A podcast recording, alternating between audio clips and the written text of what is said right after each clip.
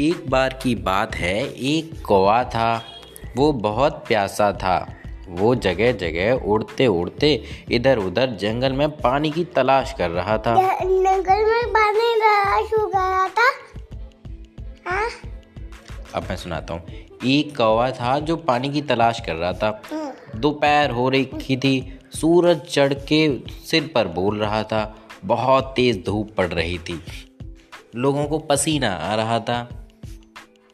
कौवे का प्यास से जी मिचला रहा था। कौआ कौवा पे- पैसे क्यों रहा था?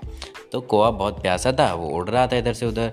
फिर उसने सोचा कि चलो क्यों ना मैं एक आबादी की तरफ़ जाता हूँ जहाँ पर लोग रहते हैं।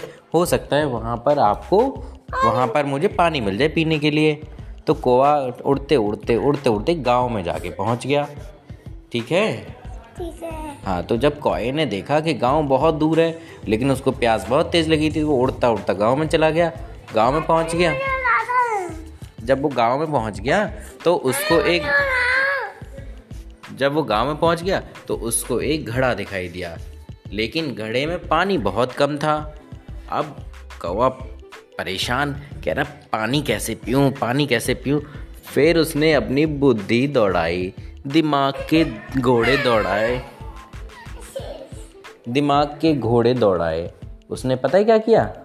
फिर वो जंगल जाता छोटे छोटे कंकड़ पत्थर ले आता गड़े में डाल देता और फिर जाता जल्दी जल्दी उड़ के फिर कंकड़ पत्थर ले आता। इससे पानी ऊपर आ गया घड़े में और उसने पानी पी लिया। ठीक है? और उसने अपनी प्यास बुझा ली। अच्छा बताओ इससे क्या शिक्षा मिलती है? शिक्षा मिलती है कि कभी भी प्यास की तलाश में नहीं करना चाहिए इससे ये शिक्षा मिलती है कि आप आपको अपने टारगेट की तरफ़ अपने गोल की तरफ़ बढ़ते रहना चाहिए। कभी भूलना नहीं चाहिए। चैलेंजेस तो हमेशा आते रहते हैं ठीक है? हम मिलेंगे हम मिलेंगे आपको अगली कहानी में। तब तक हमारे चैनल को सब्सक्राइब करिए। वीडियो को लाइक करिए। और शेयर करना। शेयर करना। मत भूलिए। मत भूलिए।